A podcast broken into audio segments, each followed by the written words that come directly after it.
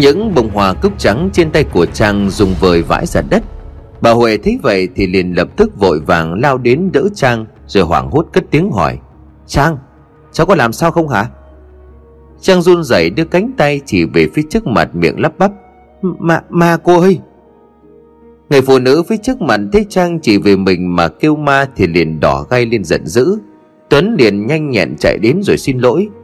Đi em cháu dạo này sức khỏe nó không tốt, cho nên là nó hay bị ảo giác đó Cháu mong cô bỏ qua cho. Cô mua hoa gì để để cháu nhà giúp cô à? Người phụ nữ vẫn chưa nguôi giận đáp lại lời của Tuấn với một thái độ bực tức. Ốm thì để nó ở nhà, bắt nó đi làm cái gì? Vừa đến chưa kịp hỏi, nó đã nhặt liền mấy bông cúc trắng. Tôi hỏi nó nó cũng không có thèm trả lời. Khi mà tôi ngẩng mặt lên rồi chỉ vào mặt của tôi nói tôi là ma. Tiết nhất đến nơi rồi nó định chùi ẻo tôi chết đó hả? Tuấn đưa tay lên gãi đầu gương mặt tỏ ra ngoan ngoãn cố gắng để làm dịu đi cơn tức giận đang trào lên trong người phụ nữ kia. Tuấn cố cười gượng gạo rồi nói dạ mong cô thông cảm mà Em cháu nó ốm nhưng mà vì nhà cháu hoàn cảnh tranh thủ tập trung bán hoa mấy ngày Tết để có tiền chi tiêu. Cho nên là em cháu dù ốm nó vẫn ra phụ mẹ. Cô, cô mua hoa đi cháu giảm giá cho cô một nửa. Nghe Tuấn trình bày hoàn cảnh người phụ nữ đó có vẻ không còn giận nữa Giọng nói đã có phần dịu đi Thôi được rồi, nhà cho cô ba bông cúc vàng hai bông cúc trắng Không cần phải giảm giá đâu, cứ tính giá như bình thường đi Tuấn thấy người phụ nữ này đã bớt giận thì cũng thở vào nhẹ nhõm vui vẻ nhặt loại hoa mà người phụ nữ đó yêu cầu. Lấy một tờ báo bọc lại cẩn thận rồi đưa cho người phụ nữ. Nhận lấy bó hoa từ trên tay của Tuấn người phụ nữ vội vàng trả tiền rồi quay lưng bước đi thật nhanh. Xung quanh đám đông người súng lại nhìn Trang với một ánh mắt khó hiểu rồi xì xào bàn tán. Tuấn liền chạy lại thấy Trang ánh mắt vẫn còn đang tỏ ra vô cùng hoang mang. Gương mặt của Tuấn lộ rõ vẻ lo lắng, Ngồi xuống bên cạnh Trang rồi hỏi, Bà có làm sao không? Nếu mệt thì để tôi đưa bà về nhà nghỉ ngơi. Bà Huệ liền dục Tuấn, Con đưa con Trang về nghỉ ngơi đi, Chắc là con bé mệt cho nên là sinh ra ảo giác đó. Trang tinh thần bấy giờ cũng đã khá hơn rất nhiều. Nhìn theo bóng dáng của người phụ nữ mua hoa lúc nãy, Trang lại chẳng thấy có chút nào giống với người con gái khi nãy, Khiến cho Trang phải sợ hãi. Đưa ánh mắt nhìn sang xung quanh, Trang cố tìm kiếm Nhưng giữa chợ đông đúc như thế này, Người con gái kia đã hoàn toàn biến mất. Bình tĩnh trở lại, Trang nghĩ rằng cô vẫn còn bị ám ảnh Bởi những sự việc đêm qua tại nhà của mình. Nghĩ như vậy cho nên Trang cũng đỡ sợ hơn. Liền lắc đầu với Tuấn mà nói, Tôi không có sao đâu, Bị hoa mắt một chút thôi, không có vấn đề gì cả. Hôm nay tôi và ông phải bán hết chỗ hoa này mới được về đó. Tuấn nhận thấy trong lời nói của Trang thể hiện rõ tinh thần của Trang lúc này đã tốt hơn nhiều, Cho nên cũng cảm thấy yên tâm. Anh nhìn Trang với một ánh mắt đầy dò xét rồi nói, Có được không đó? Đừng có dọa khách hàng nhà tôi bỏ chạy nữa nghe. Trang liền ngượng ngùng đỏ bừng cả hai má Sau câu chiêu chọc có phần hơi quá của Tuấn. Bà Huệ ở phía trước nghe thấy con trai của mình nói Trang như vậy Thì liền quay lại mà mắng. Có con bé từ sáng đến giờ nó giúp tôi bán gấp mấy lần số hoa mà ngày thường tôi với anh bán đó. Lại còn chọc nó như vậy nữa được hả? Chẳng thấy bà Huệ bênh mình thì liền lè lưỡi ra chiêu ngươi lại Tuấn, Rồi vui vẻ như là chẳng có chuyện gì. Trang đứng bật dậy bước tới trước mấy chậu hoa miệng liên tục mời chào. Tuấn đứng nhìn Trang từ phía sau bằng một ánh mắt âu yếm Khẽ lắc đầu Tuấn lầm nhầm một mình.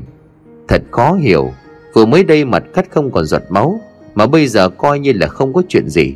Thật đúng là con gái mà tính thì chẳng khác nào con trai.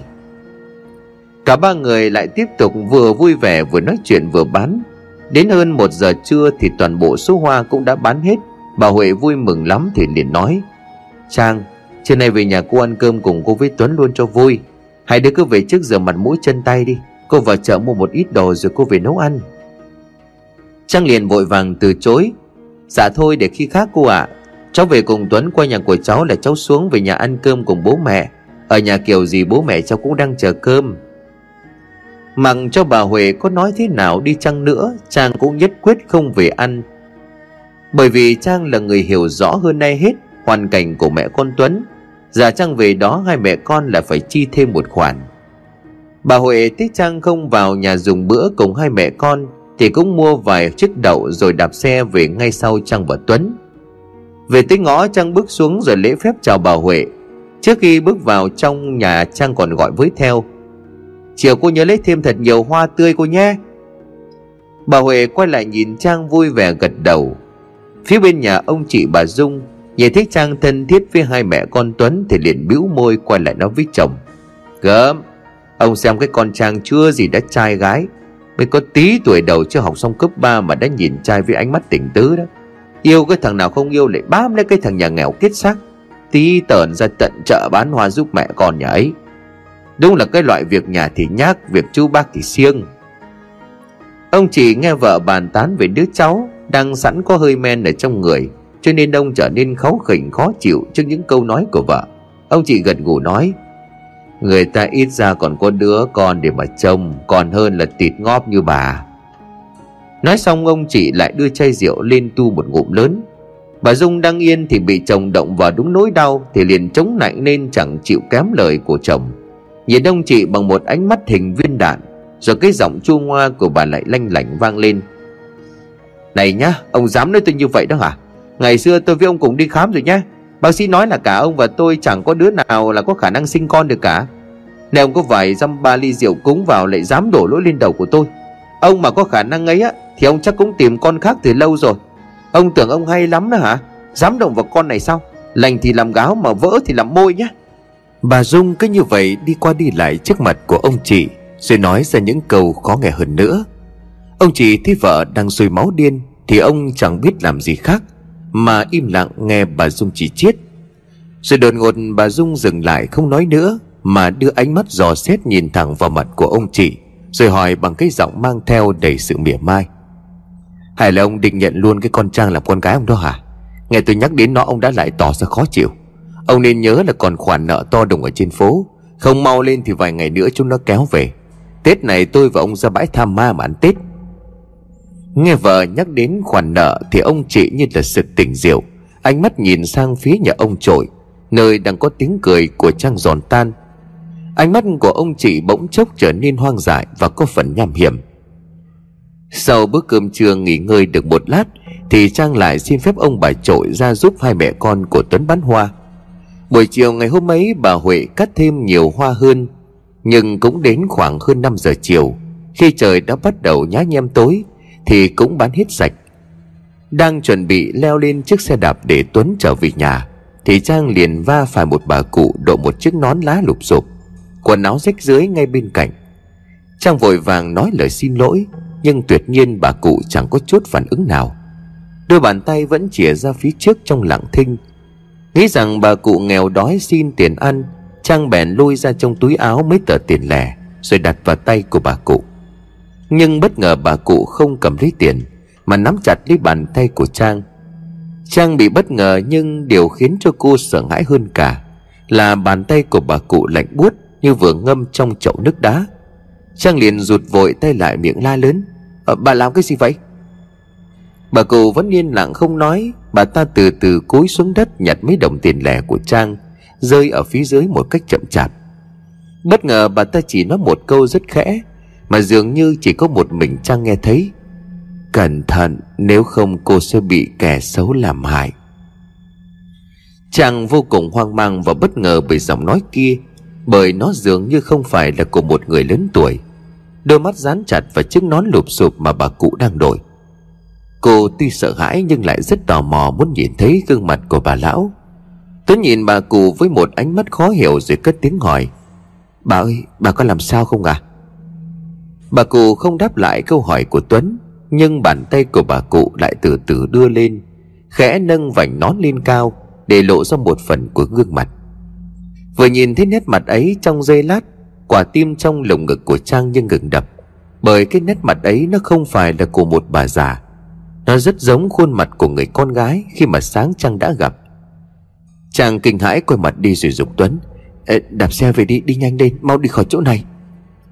Tuấn ngơ ngác không hiểu chuyện gì trước thái độ kỳ lạ của Trang, Nhưng thấy giọng của Trang thúc giục gấp gáp, Tuấn cũng co chân lên đạp chiếc xe thật nhanh. Khi chiếc xe đã cách bà cụ một khoảng khá xa, Tuấn mới quay lại nhìn bà cụ vẫn đứng yên tại đó. Dường như cũng đang nhìn theo Trang không rời mắt. Trang trong lòng bấy giờ hoang mang lắm, Bao nhiêu suy nghĩ ngổn ngang ở trong đầu. Tuấn cắm cúi đạp chiếc xe đạp ở phía trước, Vừa đạp Tuấn vừa lên tiếng hỏi Trang. Tới lần thứ ba vẫn không thấy Trang chờ đợi Tuấn. Tuấn phải lấy tay của mình đập nhẹ vào tay của Trang. Khi ấy Trang mới giật mình thoát khỏi mớ suy nghĩ hỗn độn ở trong đầu. Ông ở ông bảo gì tôi à? Tuấn khẽ lắc đầu rồi trả lời. Hình như là tôi thấy bà vẫn chưa hết ám ảnh bởi sự việc đêm qua thì phải. Khi nãy sao bà lại hốt hoảng khi nhìn thấy bà cụ ăn xin đó? Trang khẽ lắc đầu, Giọng nói pha chút sợ hãi Đáp lại câu hỏi của Tuấn. Tôi, không biết nữa. Nhưng mà ông không biết đâu. Khi nãy tôi đưa cho bà cụ ăn xin kia tiền Bà ấy không có cầm lấy tiền Mà lại nắm lấy tay của tôi. Ghê hơn là bàn tay của bà cụ lạnh như nước đá vậy. Hơn nữa sau đó thì không phải gương mặt của bà cụ Mà là của một đứa con gái. Sao sao nó nhìn giống tôi quá? Tuấn lúc này cũng chẳng biết phải nói thế nào với Trang. Tâm trạng của anh lúc này là vô cùng lo lắng. Tuấn vẫn nghĩ rằng Trang đang bị ám ảnh rất lớn bởi sự việc đêm qua, Cho nên Tuấn sợ rằng đêm nay Trang sẽ gặp phải những cơn ác mộng. Dừng xe lại trước cổng nhà của Trang, Tuấn lo lắng dõi theo cho tới khi Trang bước hẳn vào trong nhà. Tuấn mới yên tâm đạp xe ra về. Nhìn thấy con gái về nhà với một vẻ mặt nhợt nhạt có phần sợ hãi, Bà Loan đoán được ngay có chuyện gì đó. Chờ cho Trang rửa mặt mũi chân tay xong Bước trở vào trong nhà bà tiến lại cất giọng nhẹ nhàng rồi hỏi. Con bị mệt hay sao mà mẹ nhìn thấy con mệt mỏi quá? Con thấy trong người thế nào? Chàng gương mặt hết sức mệt mỏi ngồi xuống mâm cơm. Ông trội thấy vậy cũng liền cất tiếng ôn tồn hỏi con gái. Sao vậy? Chiều nay không có bán được hoa hay sao? Mà nhìn nét mặt không có được vui. Chàng lắc đầu rồi đáp trước ánh mắt chờ đợi của hai vợ chồng ông trội. Dạ con không sao ạ. à, nhưng mà hôm nay con đi bán hoa. Ở ngoài chợ con gặp nhiều chuyện lạ quá. Không biết có phải là con bị hoa mắt rồi ảo giác nữa không? Nhưng mà con cảm thấy hình như là có ai đó đang đi theo con vậy. Hai vợ chồng của ông trội nghe Trang nói vậy Thì liếc mắt nhìn nhau.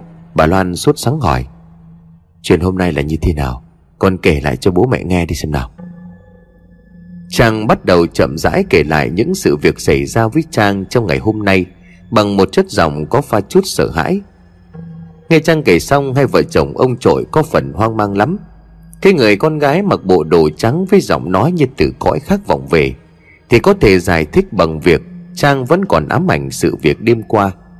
Nhưng cái hành động chộp lấy bàn tay của Trang của bà lão ăn xin Thì thực sự khiến hai ông bà khó hiểu.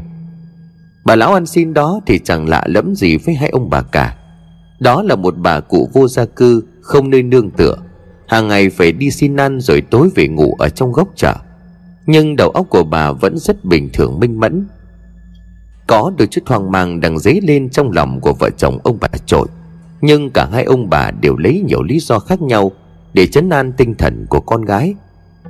Sau bữa cơm chờ cho tới khi trăng vào trong buồng học bài, hai ông bà khi này ở bên ngoài nhà mới khẽ thì thầm nói chuyện với nhau. Ông trội nom có vẻ tỏ ra suy tư rất nhiều. Chốc chốc ông lại nhìn lên ban thờ rồi thở dài. Bà Loan lúc này mới lên tiếng. Ông này, Cái chuyện con Trang nó kể thì ông nghĩ thế nào? Ông trội quay sang nhìn vợ, Ánh mắt bắt đầu đầy sự lo âu Rồi chậm rãi nói. Tôi vẫn luôn cảm thấy có thứ gì đó Nó đang ám vào nhà mình. Cái cảm giác như là có ai đó theo dõi mình. Tôi cũng không biết phải giải thích như thế nào. Nhưng mà từ sáng hôm nay kể từ khi mà sư thầy ra về Tôi vẫn luôn có cái cảm giác đó. Bà Loan liền vội vàng nói, Vậy thì để mai tôi lại lên chùa mời thầy về thêm một lần nữa. Nhà thầy xem kỹ lại giúp nhà mình xem sao. Một lát nữa tôi vào trong buồng ngủ cùng với con Trang cho nó đỡ sợ. Ông cứ đi ngủ trước đi. Ông trội không chút do dự lập tức đồng ý ngay. Ở bên ngoài sau bờ rào là một cặp mắt sắc lạnh như dao, Vẫn đang dõi theo từng hành động của cả gia đình ông trội Một cách âm thầm lặng lẽ. Đêm hôm ấy, trời bỗng nhiên mưa nặng hạt hơn. Tiếng mưa rơi tí tách trên mái ngói vang lên đều đều trong đêm. Thời tiết vốn đã lạnh, Nay lại kéo theo cơn mưa, Lại càng làm cho không khí trở nên bút giá. Trang có bà Loan ngủ cùng Thì cũng không còn cảm thấy sợ hãi nữa, Mà lúc này đang ngủ rất ngon lành. Ở bên ngoài nhà, ông trội nằm mãi không sao ngủ được. Ông cứ suy nghĩ chằn chọc về những sự việc kỳ quái xảy ra trong gia đình của mình từ đêm hôm qua cho đến bây giờ. Một mùi hương thơm thoang thoảng theo gió từ đâu bay vào nhà của ông. Ông trội ngạc nhiên lắm, Người kỹ lại một hồi khi ông chắc chắn đó là mùi nhang. Nghĩ rằng bà Loan thắp hương cho nên ông liền lẩm bẩm, Giờ này sao bà ấy còn thắp hương làm cái gì không biết? Ông liền ngồi dậy nhìn bước ra khỏi giường, Rồi ông vén chiếc ghi đô bước ra ngoài nhà. Nhìn lên chiếc ban thờ qua ánh đèn ngủ lờ mờ. Trên đó tuyệt nhiên không hề có que hương nào đang cháy. Ở bên ngoài mùi hương vẫn hoàn toàn không có. Ông lắc đầu khó hiểu đi trở vào buồng. Nhưng khi bước vào buồng thì mùi nhang lại thoang thoảng xuất hiện. Ông đưa mắt nhìn quanh thì chẳng có điều gì lạ. Trời lạnh cho nên ông vội tắt bóng đèn rồi trèo lên giường trùm chăn kín. Ông càng nghĩ càng cảm thấy có điều gì đó không đúng, Bởi vì cho đến tận bây giờ khi ông đã trùm chăn kín mít thì mùi nhang kia vẫn len lỏi sộc vào trong mũi của ông. Tâm lý của ông bắt đầu trở nên hoang mang, Cảm giác rờn rợn đã bắt đầu len lỏi vào tâm trí. Và cái cảm nhận của ông thì hoàn toàn không sai, Bởi chỉ một ít lâu sau thì cánh cửa sổ buồng của nhà ông Đang từ từ tự động mở ra. Tiếng cọt kẹt kêu đều vang lên ngay bên tai.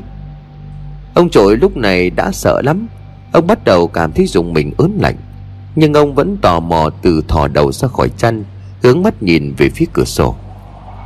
Một cơn gió lớn thổi hắt qua một vài giọt nước mưa vào trong nhà.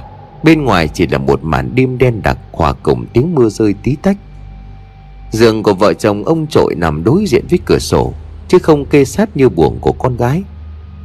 Buồng của Trang thì giường kê sát cửa sổ nhìn ra ngõ, còn buồng của vợ chồng ông cửa sổ nhìn về phía sau vườn. Cho nên ông thường chỉ khép lại, Chứ không mấy khi cải thêm cẩn thận. Thế đợt gió vừa thổi qua có vẻ khá lớn, Nên làm cho cánh cửa bật mở Mùi nhang có lẽ cũng là do cơn gió kia thổi từ nhà nào tới. Ông trội nghĩ vậy cho nên liền bước xuống giường tiến sát lại cửa sổ, toan đóng cửa lại, Để gió lạnh khỏi lùa vào. Thì đột nhiên ở trước mặt của ông có một bóng trắng nhẹ nhàng lướt qua. Trong giây phút đấy thì ông trội liền đứng tim, Mắt trợn trừng nhìn theo bóng trắng ấy. Thế giáp bờ rào ngăn cách giữa nhà ông và ông chị Thì bóng trắng đó liền biến mất ngay trước mắt của ông. Ông chị đưa bàn tay lên ôm ngực thở hổn hển, Cố hết sức để lấy lại bình tĩnh. Ông liền run rẩy đưa cánh tay ra cố gắng để khép cánh cửa lại. Nhưng ông vội vàng buông tay khỏi cánh cửa rồi hét lớn, Rồi ngã vật ra nền nhà. Bởi vì khi bàn tay của ông vừa chạm vào cánh cửa chưa kịp khép lại, Thì có một bàn tay khác lạnh buốt Bất ngờ nắm chặt bàn tay trái của ông. Bà Loan và Trang đang ngủ bị tiếng hét kinh hãi của ông trội làm cho tỉnh giấc. Bà Loan lập cập chạy sang Bật đèn điện sáng cả căn buồng. Bà tá hỏa khi thấy ông trội đang ngồi bệt dưới nền nhà Ánh mắt kinh hoàng tột độ Toàn thân run lên bần bật. Ông trội nhìn thấy bà Loan chạy sang Thì giơ cánh tay chỉ ra ngoài cửa sổ Rồi run rẩy nói Bà, bà nó ơi Ma bà nó ơi. Bà Loan hoang mang nhìn ra ngoài cửa sổ Cánh cửa sổ lúc này bị một vài cơn gió thổi qua đung đưa. Những tiếng con két lại vang lên đều đều. Bà Loan định bước lại khép cánh cửa Thì tiếng của ông trội liền run rẩy cất lên. Đừng, bà đừng ra đó. Nó vẫn còn ở đó đó. Bà Loan lo lắng nhìn ông trội rồi hỏi Ai đang ở ngoài đó? Ông bảo nó là ai? Vẫn với cái giọng run rẩy ông trội trả lời câu hỏi của bà Loan Là ma đó.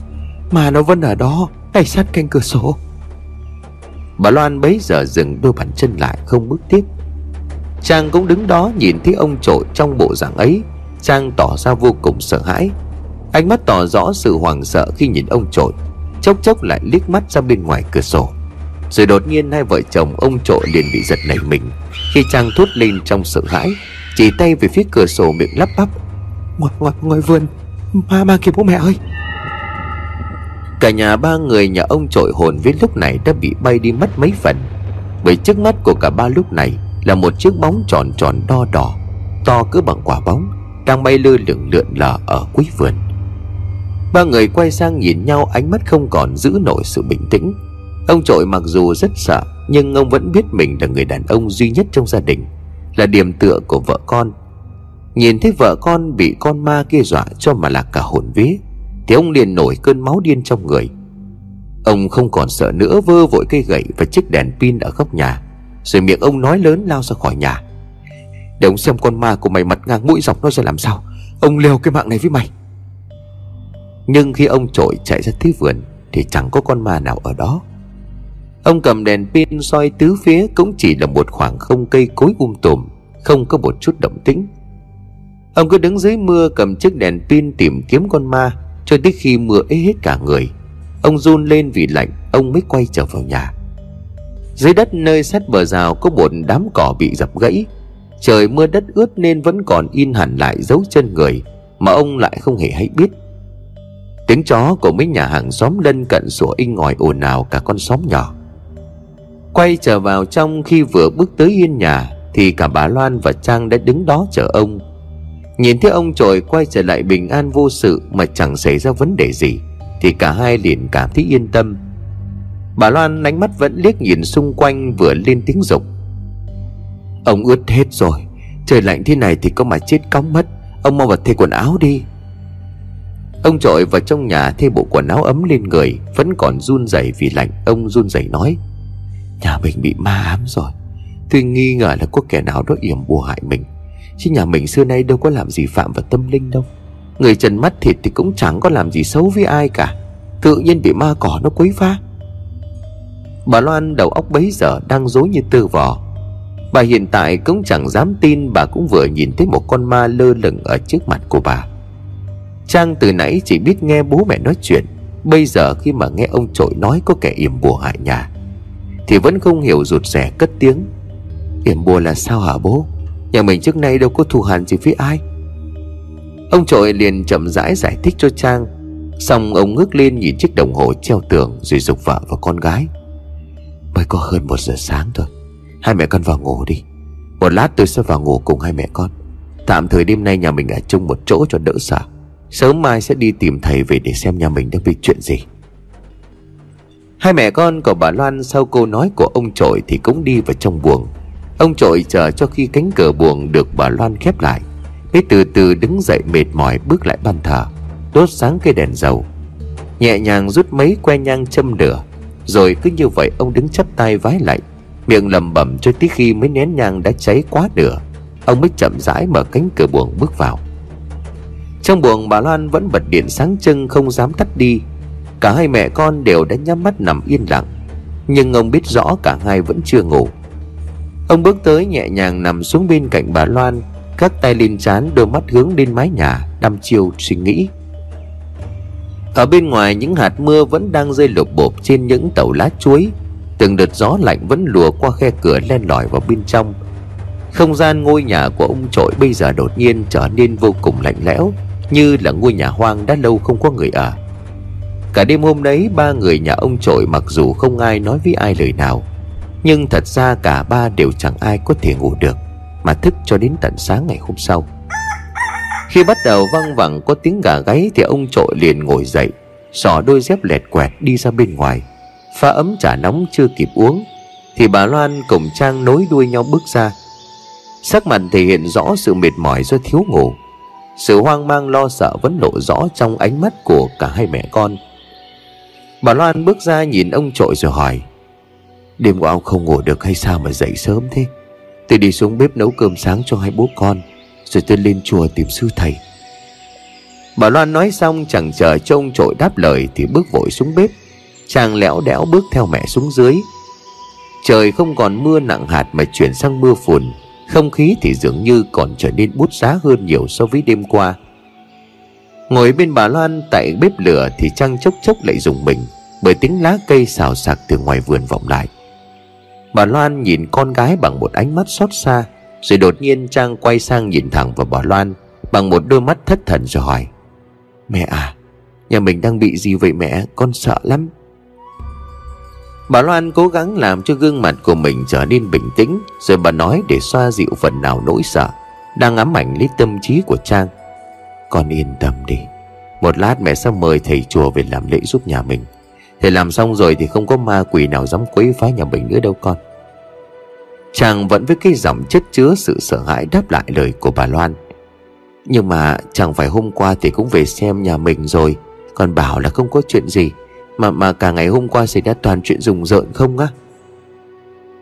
Trước câu hỏi của Trang thì bà Loan tỏ ra lúng túng, chưa biết phải giải thích thế nào với con gái, Vì bà ở bên ngoài cổng lại vang lên tiếng gọi lanh lành của một người phụ nữ.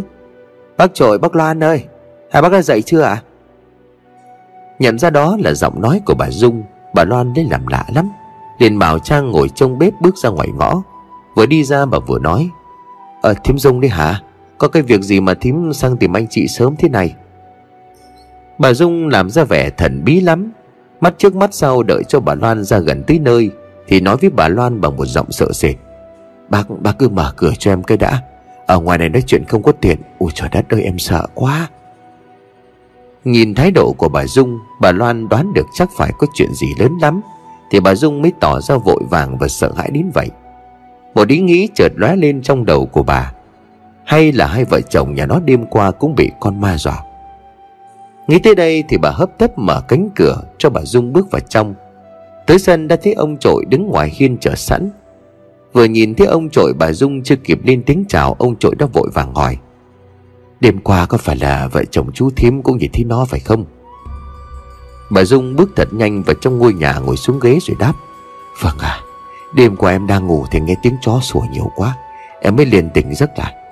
Tiếng chó sủa ở sau nhà, Cho nên em mới hé cửa sổ nhìn ra. Thì em thấy một cái bóng đo đỏ Nó bay từ vườn của nhà bác bay sang vườn nhà em, Rồi nó biến mất. Em hãi quá đóng cửa lại chùm chân không có dám thở mạnh Cả đêm qua em không có dám ngủ. Sáng nay biết giờ này bác Loan thường dậy sớm nấu cơm cho cả nhà, Cho nên là em mới vội vàng chạy sang đây để nói cho hai bác. Rất lời thì bà Dung liền dùng mình đi mấy cái. Bây giờ bà Loan lúc này cũng để ý nét mặt của bà Dung, Dường như đêm qua cũng vừa bị mất ngủ. Hai mắt thâm quầng da rẻ tái xanh, Chẳng khác gì ba người của nhà bà. Bà Loan đã sợ nay lại nghe bà Dung nói thế thì càng sợ hơn. Bà bấu chặt tay vào thành ghế Lướt ánh mắt lo lắng nhìn ông trội Tiếng của ông trội chậm chậm vang lên. Chả giấu gì thím chứ đêm qua cả ba người nhà tôi, Cũng đều nhìn thấy con ma ấy, Mà không chỉ có một con ma màu đỏ với lơ lửng đâu, Mà còn thêm cả một con ma nó mặc bộ đồ trắng toát, Cái mái tóc che kín cả khuôn mặt. Bà Dung nghe ông trội nói vậy thì liền giật bắn mình. Trước mắt bà nhìn lên, bà Loan như muốn xác nhận lời nói của ông trội là đúng. Bà Loan ngay lập tức gật đầu rồi lên tiếng. Đúng vậy đó thím mà anh chị đang không hiểu nổi vì sao mà Tết nhất đến nơi rồi. Ma quỷ đâu mà lại kéo về dọa cả nhà anh chị thế không biết. Nhưng mà nó bay từ vườn của nhà anh chị sang nhà thím nữa phải không? Chẳng nhẽ là nhà chú thím cũng Bà Loan nói đến đây thì dừng lại, không nói tiếp nữa, Để chờ đợi câu trả lời của bà Dung. Bà Dung lập tức lắc đầu rồi nói, Không, Cái bóng đó nó bay ra ngoài vườn nhà chị, Rồi bay ra ngoài đường ngang qua nhà em, Chứ không hề bay vào trong đất của nhà em. Ông trội thở dài rồi nói chen. Thì con ma đó nó đang ám nhà anh chị Chứ có ám nhà chú thím đâu. Cho nên là nó không bay vào đất nhà chú thím thì cũng đúng rồi. Bà Dung đăm chiêu suy nghĩ rồi nói. Con ma đêm qua theo em được biết là, là ma máu đó. Oán khí của nó lớn lắm. Cái loại ma này thường là do bị ai đó yểm bùa thì mới tìm đến. Cho người nhà em mới nói. Em khuyên hai bác là nên tìm thầy về giải bùa yểm đi. Chứ nếu để lâu em sợ là nó sẽ bắt người đi đó. Bà Dung nói xong thì liếc ánh mắt quan sát một lượt hai vợ chồng ông trội, Rồi lại khẽ chẹp miệng thở dài nói với cái giọng não nề, Khổ thật đấy, Không biết kẻ nào ác đức mà Tết nhất đến nơi rồi, Còn hại gia đình người ta bằng cái loại bùa độc ác thế không biết nữa. Hai vợ chồng ông trội nhìn nhau, ánh mắt bấy giờ đã trở nên hoang mang sợ hãi lắm. Bà Loan run rẩy vội chạy vào trong nhà, cầm cái nón đội lên đầu, Rồi giọng gấp gáp Thím ở lại đây nói chuyện với ông ấy Chỉ phải lên chùa gặp sư thầy. Mời gấp thầy về giúp. Chưa xảy ra chuyện gì chắc chị chết mất. Bà Loan toan định bước đi Thì bà Dung liền lên tiếng căn ngăn. Bác đừng vội, nghe em nói đã này. Cái loại bùa này Những cái người nhà chùa không có giải được đâu. Phải nhờ thầy bùa họ chuyên về bùa yểm Thì mới có cách hóa giải. Chứ bác mời thầy chùa về cũng vậy mà thôi, Không có giải quyết được vấn đề gì cả. Hôm qua chẳng phải là bác đã tìm sư thầy về mà con ma nó vẫn xuất hiện đó thôi. Bà Loan vốn trước đây chỉ tin vào chùa và Phật. Chứ về thầy bùa thì bà hoàn toàn chẳng biết gì Và cũng chẳng mấy quan tâm. Nghe bà Dung nói vậy thì bà Loan đáp, Trước nay thì chị không hiểu biết Hay là quen biết ai làm thầy bùa cả. Thím có biết thì chỉ giúp cho chị. Chị sẽ đến mời thầy về. Giờ có bệnh thì phải vái tứ phương. Bà Dung tỏ ra băn khoăn rồi ngập ngừng đáp cây này thì em cũng không có biết nhiều. Bây giờ thầy thật thì tìm khó lắm Mà thầy giả đi lừa tiền người ta thì nhiều. Sợ tìm phải thầy dởm thì lại tiền mất tật mang. Ông trội bấy giờ mới lên tiếng nói Thì chả phải hôm qua là, là thím nói là chú chị có quen biết ông thầy bùa nào đó cao tay lắm. Nếu mà được thì thím về nói với chú ấy Cho anh chị xin cái địa chỉ. Ông trội nói vậy thì bà Dung liền a lên một tiếng rồi đáp À à em nhớ rồi. Đúng là nhà em có quen ông thầy bùa nổi tiếng lắm em về em bảo với nhà em đi lên phố nhà thầy xem. Thế nhưng mà Bà Dung nói đến đây thì ngập ngừng không nói tiếp. Ông trội ngay lập tức hiểu ý. Sao có đắt nhưng mà để giải bùa thì anh không tiếc. Con người mới là quan trọng hơn đồng tiền. Còn người là còn của. Thôi, lát nữa để anh qua bàn bạc với chú ấy. Khi việc gấp lắm rồi không thể trần trừ được nữa. Giờ chú ấy đã ngủ dậy chưa? Bà Dung lúc này gương mặt trở nên tươi tỉnh hẳn. Xong cô bà đã bình tĩnh trở lại cho nên lanh lảnh đon đà đáp. Nhà em chắc là dậy rồi đó. Chỗ người nhà hai bác đừng có ngại. Giúp được gì chúng em sẵn sàng giúp. Bà cứ ở nhà không có phải sang đâu. Để em về nói với nhà em sang gặp bác Để bà bàn bạc cho cụ thể. Dứt lời thì bà Dung vội vàng Lấy cái thân hình đổ sộ của mình lạch bạch Bước nhanh trở về nhà. Ra đến ngoài sân thì bà Dung khẽ liếc mắt nhìn về phía căn bếp, Nơi mà Trang vẫn đang cho từng mớ rác vào trong bếp. Đôi môi khẽ nhếch lên cười một cách nham hiểm. Một cơn gió lạnh vừa tạt qua bà Dung chợt nhớ ra điều gì đó. Toàn thân bà run lên bước nhanh vội trở về nhà. Hai con mắt nhìn sang hai bên như đang sợ sệt một điều gì đó. Bà Dung về được một lát thì ông chị bước sang. Trang bây giờ cũng đã nấu xong nồi cơm. Cô trở lên trên nhà ngồi nghe bố mẹ và ông chú bàn bạc với nhau. Vừa bước vào nhà thì ông chị lập tức đi vào chủ đề chính. Mọi việc xảy ra đêm qua và cả đêm hôm trước nữa, Thì cả nhà em và hai bác cũng đều chứng kiến cả rồi. Cái loại bùa này nó rất là độc ác, Nó sẽ ám và bắt đi từng người một, Từ người trẻ nhất cho đến người già nhất. Bùa yểm nó bắt đầu đã hoàn thành rồi, Không làm thì sẽ không có kịp nữa. Giờ em sẽ đi mời thầy về, Còn tiền nong ra sao thì bác cứ thỏa thuận với thầy. Ông trội nghe người em trai nói như vậy Thì cũng lấy làm cảm kích lắm. Ông hết lời cảm ơn, dối rít. Rồi ngỏ ý muốn đi cùng ông chị. Bây giờ ngồi nguy hiểm nhất là con bé Trang Cái loại bùa yểm này nó không chỉ hại người vào ban đêm, Mà nó còn khiến cho ma quỷ có thể xuất hiện giữa ban ngày để hại người. Hai bác ở nhà thay nhau chú ý đi con bé, Một mình em đi là được rồi. Nói xong, ông chị liền vội vã lên đường. Ở ngoài trời mưa phùn đã bắt đầu nặng hạt hơn. Ông chị choàng lên mình một chiếc áo mưa Rồi trèo lên chiếc xe đạp đi thẳng lên thị trấn. Ông trội đứng trên hiên nhà nhìn ra ngoài ngõ Rồi quay lại nhìn với bà Loan. Bà thấy chưa? Khó khăn hoạn nạn mới biết lòng anh em. Một giọt máu nào còn hơn ao nước lã nó là như thế đó. Bà Loan nghe ông trội nói thì cũng không đáp lại. Bà lúc này chỉ cầu mong duy nhất một điều, Làm bằng mọi giá để Trang không bị làm sao. Bởi khi nãy ông chỉ có nhắc loại bùa ấy Có thể khiến cho ma quỷ xuất hiện giữa ban ngày để hại người. Thì nó làm cho cả hai ông bà nhớ lại câu chuyện mà ngày hôm qua Trang đã gặp phải khi đi bán hoa giúp mẹ con Tuấn. Bà Loan cũng không đi tìm gặp sư thầy nữa. Hai ông bà ngồi ở nhà chốc chốc lại đi ra đi vào. Trông ngóng ông chị quay trở về. Có tiếng xe đạp lạch cạch đang đi từ ngoài cổng vào bên trong. Bà Loan vội vàng bước ra, Nhưng đó không phải là tiếng xe của ông chị, Mà là tiếng của bà Huệ mẹ của Tuấn. Vừa thấy bà Loan thì bà Huệ đã đon đả cất tiếng.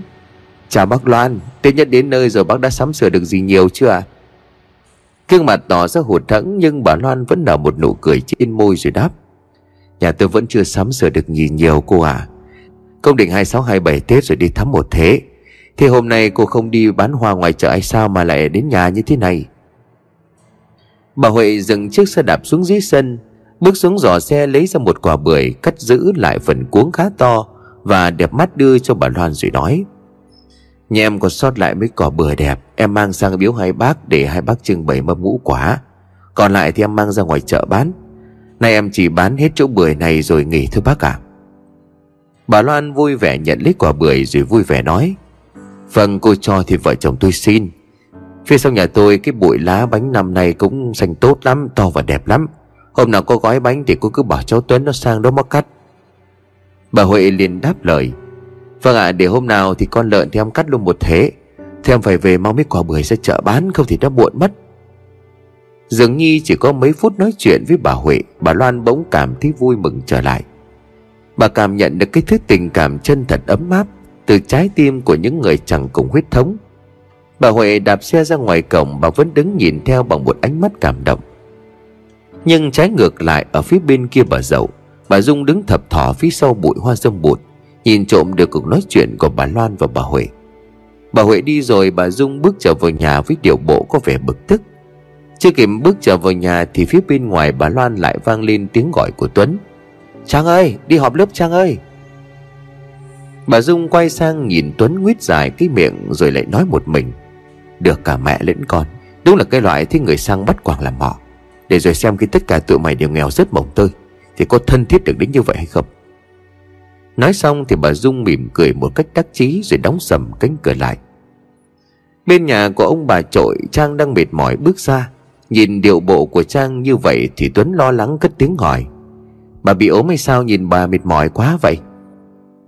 Trang chưa kịp lên tiếng trả lời Tuấn Thì ông trộn đã liền nói. Trang đã ốm từ đêm qua, Nay chắc không đi họp lớp được đâu cháu à Có gì cháu đi thì cháu bảo các bạn giúp Trang. Trang mặc dù đã mệt nhưng cũng không muốn bỏ họp lớp. Toàn lên tiếng thì bà Loan nhận ra điều ấy, Cũng đã liền nói thêm. Còn ốm thì ở nhà nghỉ ngơi đi, Ra đường gió máy nguy hiểm lắm. Tết nhất đến nơi rồi, Con phải giữ gìn sức khỏe để đi chơi Tết chứ. Cả năm có mấy ngày Tết lại nằm một chỗ Thì nó buồn lắm đấy. Tuấn hiểu ý của cả hai ông bà trội đều không muốn cho Trang đi, Và lại nhìn Trang cũng mệt mỏi tiểu tụy đi nhiều, Chỉ sau có một đêm, Cho nên Tuấn cũng lên tiếng động viên. Tôi thấy hai bác nói đúng đó, Bà ở nhà nghỉ ngơi cho nó khỏe đi. Có gì tôi bảo với mọi người cho. Chiều tôi về thì tôi ghé qua thăm. Nói rồi Tuấn xin phép chào ông bà trội Rồi đạp xe ra ngoài cầm. Đã quá trưa mà vẫn chẳng thấy ông chị trở về, Ngồi bên mâm cơm cả ba người đều chán nản ăn chẳng nổi bát cơm. Bà Loan sốt ruột hỏi ông trội, Sao chú chị lâu về thế ông? Hay là là không mời được thầy chứ? Hay là trong lúc chờ đợi tôi cứ thử lên chùa Nhờ sư thầy về xem giúp? Ông trội chán nản kẽ lắc đầu rồi đáp. Mình đã nhờ người ta đi tìm thầy bùa rồi. Còn nhà sư thầy làm gì nữa? Bây giờ vẫn còn sớm, Cứ chờ thêm chút nữa xem thế nào. Hai ông bà lại thở dài buồn bã nhìn nhau. Chàng thì cũng trở nên ít nói ngẩn ngơ một mình, Nhất là khi nghe thấy bà Dung nói loại bùa yểm này, Sẽ hại người đầu tiên trong nhà chính là Trang. Những chuyện ly kỳ quỷ quái những ngày vừa qua liên tiếp xảy đến với Trang có vẻ như là đang chứng minh cho những lời của bà thím hoàn toàn là chính xác. Tai họa bỗng chốc chẳng biết từ đâu ập xuống đầu, Khiến cho tâm hồn của cô bé chuẩn bị bước sang tuổi 18 Bỗng nhiên bị hoang mang sợ hãi đến tột độ. Trang cũng chẳng còn thể nào hồn nhiên cười nói vui vẻ. Sự sợ hãi đã bao trùm lên Trang Mặc dù không nhắc tới, không hỏi han nhiều. Nhưng với Trang cô đang mong ông chị mời được thầy bùa về, Để giải bùa yểm hơn bất cứ ai. Bởi vì trong lòng của Trang bây giờ cô đang rất sợ. Mỗi một góc tối nào đó ở phía sau vườn Cũng đủ khiến cho Trang dùng mình sợ hãi. Vừa dọn dẹp xong mâm cơm bê ra ngoài sân giếng Thì cả ba người liền mừng rỡ Khi tiếng của ông chị vang lên ở ngoài cổng. Bác trội, em mời được thầy về rồi đây. Cả hai vợ chồng ông trội liền vội vàng chạy ra ngoài cổng. Trang đang nằm trên giường cũng ngay lập tức ngồi dậy, Hé mắt nhìn ra ngoài qua khe cửa sổ. Đi phía sau ông chị là một ông lão đeo kính đen, Đầu quấn khăn, Mặc một bộ đồ màu đen ở phía sau lưng, Và chiếc ngực áo đều có in hình vòng tròn âm dương khá lớn. Nhìn tướng tá của ông ta vô cùng hung dữ. Trên tay ôm một chiếc hộp gỗ mới tinh, Vừa đi ông ta vừa lấy tay vỗ đều đều vào chiếc hộp theo nhịp. Hai ông bà trội khúm núm cất tiếng chào nhưng ông ta chẳng thèm để ý, Bước vào nhìn ngó xung quanh. Hơi bị bất ngờ trước thái độ rừng rưng của ông thầy. Vợ chồng của ông trội có phần gượng gạo, Nhưng vẫn cúm đốm bước theo sau. Trang ở trong buồng cũng cảm thấy có điều gì khó hiểu từ ông thầy này. Nhìn gương mặt hung dữ của ông ta, Trang chẳng cảm thấy yên tâm, Mà trong lòng dấy lên một nỗi lo sợ đến khó tả. Bước vào trong nhà, ông thầy kia ngồi trỗng trệ trên cái ghế, Thái độ vẫn tỏ ra vô cùng lạnh nhạt. Vợ chồng của ông trội thì vẫn còn đang chưa biết phải mở lời với ông thầy kia làm sao. Ông chị lúc này đã lên tiếng để phá vỡ cái không khí căng thẳng ngột ngạt. Dạ thưa thầy, là đây là hai vợ chồng anh chị con. Hôm nay chúng con mời thầy về đây là mong thầy xem giúp Liệu xem nhà của anh chị con có đúng là bị kẻ xấu yểm bùa hay không. Ông thầy kia đưa tay lên vuốt một chòm dâu Rồi mới nói bằng cái giọng ồm ồm. Còn xem cái gì nữa? Vừa bước tới ngõ là đã thấy trong nhà toàn âm khí. Nhà này một trăm phần trăm bị người ta yểm bùa rồi. Hơn nữa cái bùa này không phải là mới yểm ngày một, ngày hai. Ma quỷ trong cái đất này nó mạnh lắm. Bây giờ muốn hóa thì cũng không phải là dễ đâu. Hai ông bà trội nghe vậy thì mặt tái mét cả đi. Bà Loan liền vội vàng lắp bắp nói Vâng hai vợ chồng con chăm sự nhà thầy. Thầy làm thế nào hóa giải bùa yểm giúp nhà con? Ông thầy thở dài một tiếng rồi vẫn cái giọng lạnh nhạt, Giúp thì ta dĩ nhiên là giúp. Thế nhưng mà hóa giải cái bùa này, Phải mất mấy cả năm thọ của ta. Cho nên là, Nói đến đây thì ông thầy kia liền bỏ dở câu nói, ngập ngừng quay sang nhìn thái độ của vợ chồng ông trội. Hiểu ý của ông thầy, ông trội liền vội nói, Mong thầy mở lòng hóa giải bùa yểm giúp nhà con. Về tiền bạc, để hóa giải bùa là bao nhiêu xin thầy cứ nói. Vợ chồng chúng con sẽ lo đầy đủ. Ông trội vừa dứt lời thì ông thầy liền đập mạnh tay xuống bàn, Mặt giận dữ rồi nói lớn chưa gì ông bà đang nghĩ đến tiền rồi. Tôi xuống đến đây là vì cái tâm. Chứ tiền thì tôi không có thiếu. Ý của tôi đang muốn nói là rõ ràng nhà ông bà có một đứa con gái. Nó chính là đứa đang bị ma quỷ dình bắt đi. Ấy vậy mà tôi về đây là giúp nó, giúp ông bà, Mà lại chẳng thấy nó ra chào hỏi tôi một tiếng nào cả. Có vẻ như là nó thích ở với ma hơn thì phải. Bà Loan lúc này sợ hãi lên tiếng phân bua. Dạ mong thầy đừng trách cháu, Nó còn trẻ người non dạ tính tình nó nhút nhát lắm. Và lại hai ngày qua bị ma quỷ nó quấy quá, Cho nên là cháu nó hiện tại sức khỏe nó không có được tốt. Nên cháu nó vẫn còn đang nằm ngủ ở trong buồng. Thầy thì để con vào gọi cháu nó ra gặp thầy. Ông thầy liền quay mặt ra ngoài cửa mà không nói thêm gì cả. Bà Loan thì hấp tấp vào trong buồng để gọi Trang. Nằm bên trong, Trang nghe thấy tất cả. Nghe ông thầy kia nói mình như vậy, Trang ấm ức lắm. Nhưng vẫn bước ra ngoan ngoãn lễ phép lên tiếng cúi chào. Ông thầy lúc này bỗng nhiên thay đổi hẳn thái độ, Nhìn Trang qua một cặp kính dâm nhoẻn miệng cười, Đưa bàn tay vẫy Trang lại rồi nói, Tốt lắm, lại đây thầy xem nào. Trang cảm thấy rất khó hiểu trước thái độ lạ lùng của ông thầy, Đưa ánh mắt nhìn bố mẹ, Bà Loan khẽ gật đầu ra hiệu cho Trang. Khi Trang đến gần mặt của ông thầy này Thì ông thầy quan sát Trang từ đầu đến chân một lượt rồi nói, Đưa bàn tay phải lên đây, Rồi xòe bàn tay ra để cho thầy xem. Trang lập tức nghe theo xòa bàn tay phải của mình, Rồi đưa lên trước mặt của ông thầy. Ông ta nghiêng ngó một hồi rồi từ từ nắm lấy bàn tay của Trang kéo đến sát mặt của mình. Bảo Loan thấy ông thầy kia xem tay mà vẫn đeo kính đen Thì liền ghé tai của ông chị hỏi, Chú này, Sao thầy xem tay mà không có bỏ kính ra? Đeo kính thế kia thì làm sao nhìn thế mà xem? Ông chị liền khẽ đáp, Kính của thầy được một bà nhà giàu tặng trị giá cả trăm triệu đó, Người ngoài nhìn vào thế thôi. Chứ đeo vào nhìn sáng bình thường không bị tối chút nào cả. Bà Loan ngạc nhiên lắm Vì lần đầu tiên bà thấy loại kính đen lạ lùng đến như vậy. Định lên tiếng hỏi tiếp thì ông chị bèn ra hiệu cho bà im lặng. Ông thầy bùa cúi sát mặt vào lòng bàn tay của Trang, Đột nhiên Trang cảm thấy ông ta như đang mân mê bàn tay mềm mại của mình. Cô liền giật tay của mình ra khỏi bàn tay của ông thầy. Những tưởng ông thầy bùa tức giận vì hành động của Trang, Nhưng ông ta cười nhếch mép một cái để ẩn ý rồi nói. Hồng nhan thường bạc phận Con bé này nhà ông nó xinh đẹp mới chịu khó ngoan ngoãn học giỏi. Nhưng mà đường chỉ tay của nó Thế tai họa sẽ gặp trong năm nay.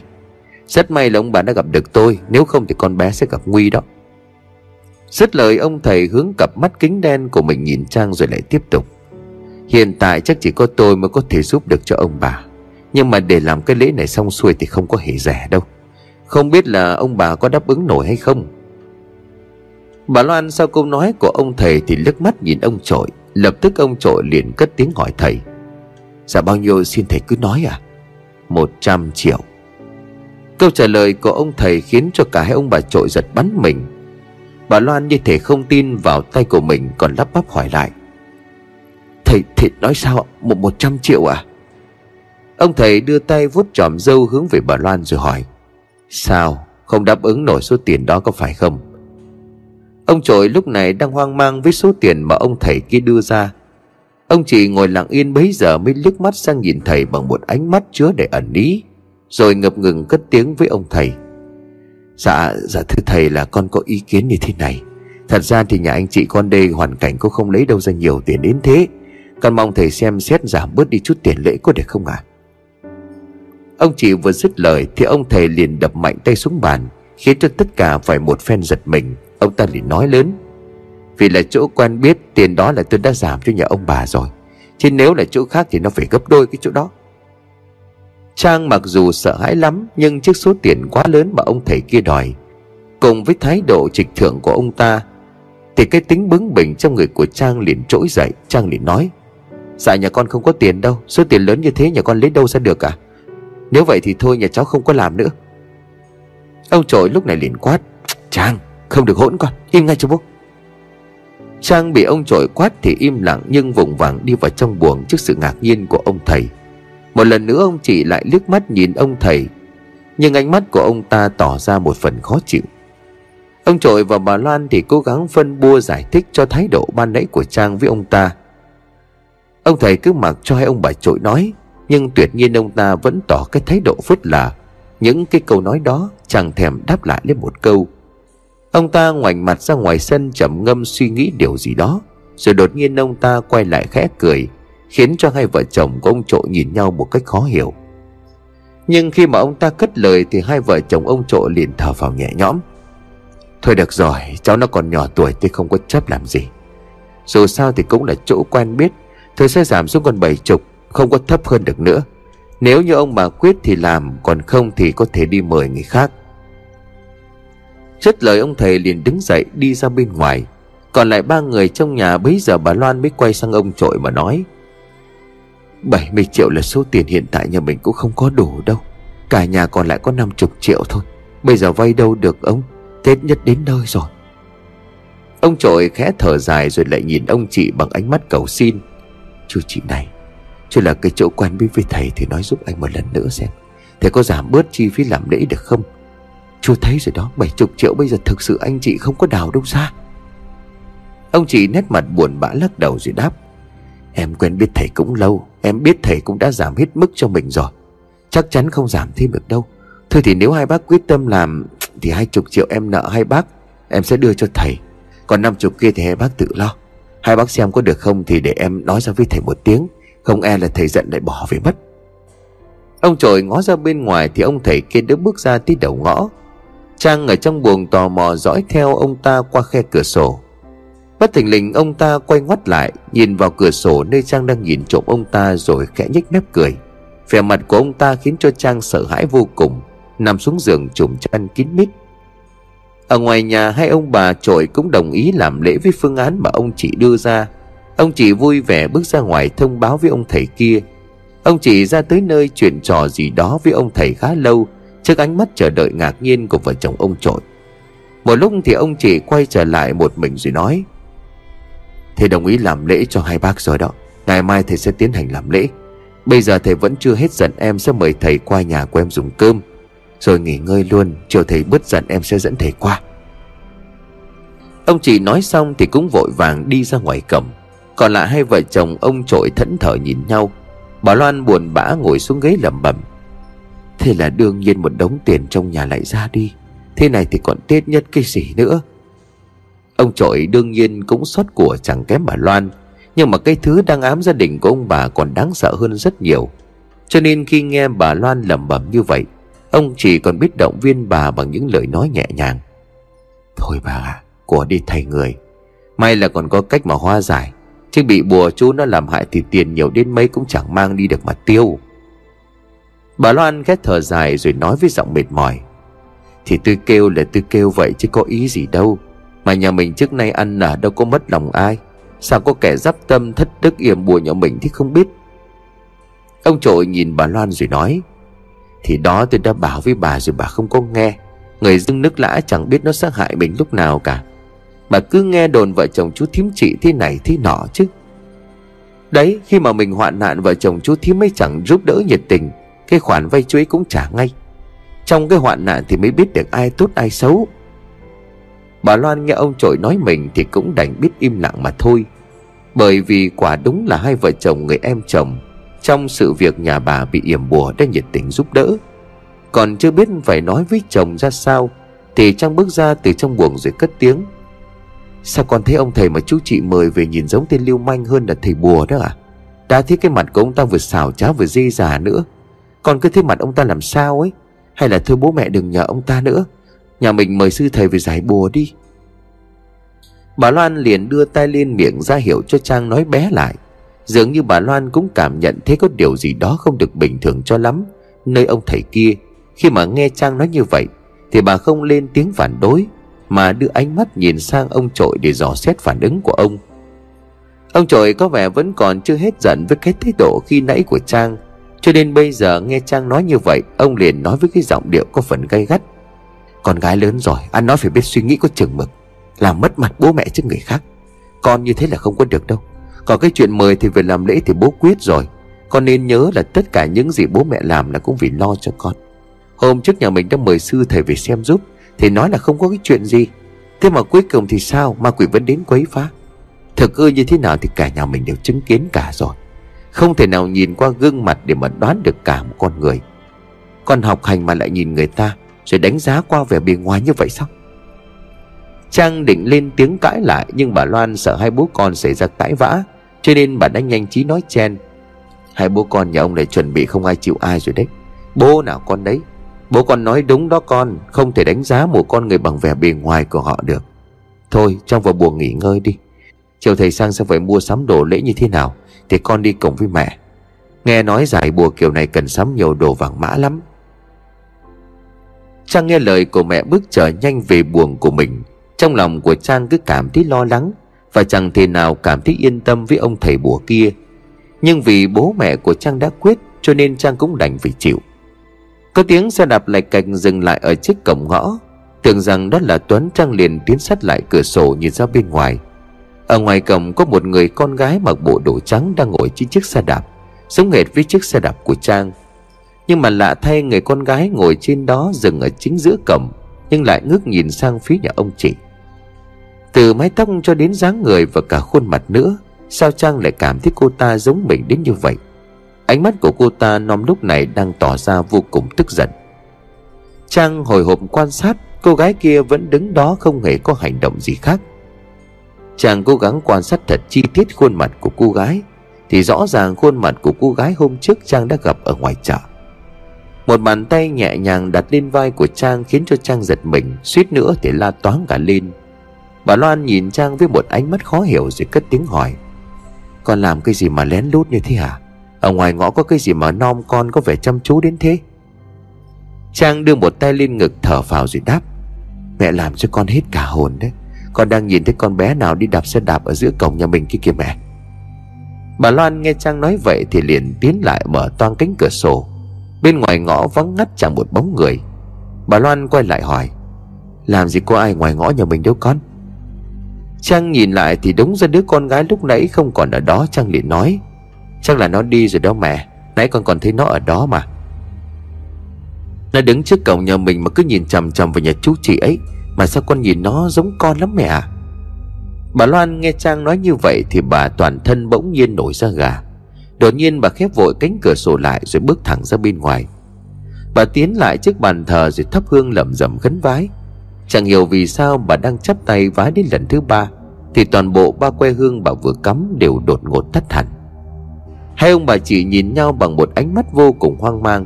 Bà Loan run rẩy ngồi xuống ghế, Đôi mắt lạc thần nhìn ra ngoài cầm. Trang nhìn thấy cả hai bố mẹ đều tỏ ra sợ hãi Thì cũng mường tượng ra trong đầu. Chuyện gì đó chắc hẳn liên quan đến tâm linh. Trần Trang nhớ đến hình ảnh của người con gái khi nãy. Bỗng Trang cũng bị giật mình Bởi hôm nay thời tiết rét buốt, Trang phải mặc mấy lớp áo mới đủ ấm. Mà Trang nhớ ra cô gái khi nãy Chỉ mặc duy nhất Một chiếc áo cánh màu trắng rất mỏng.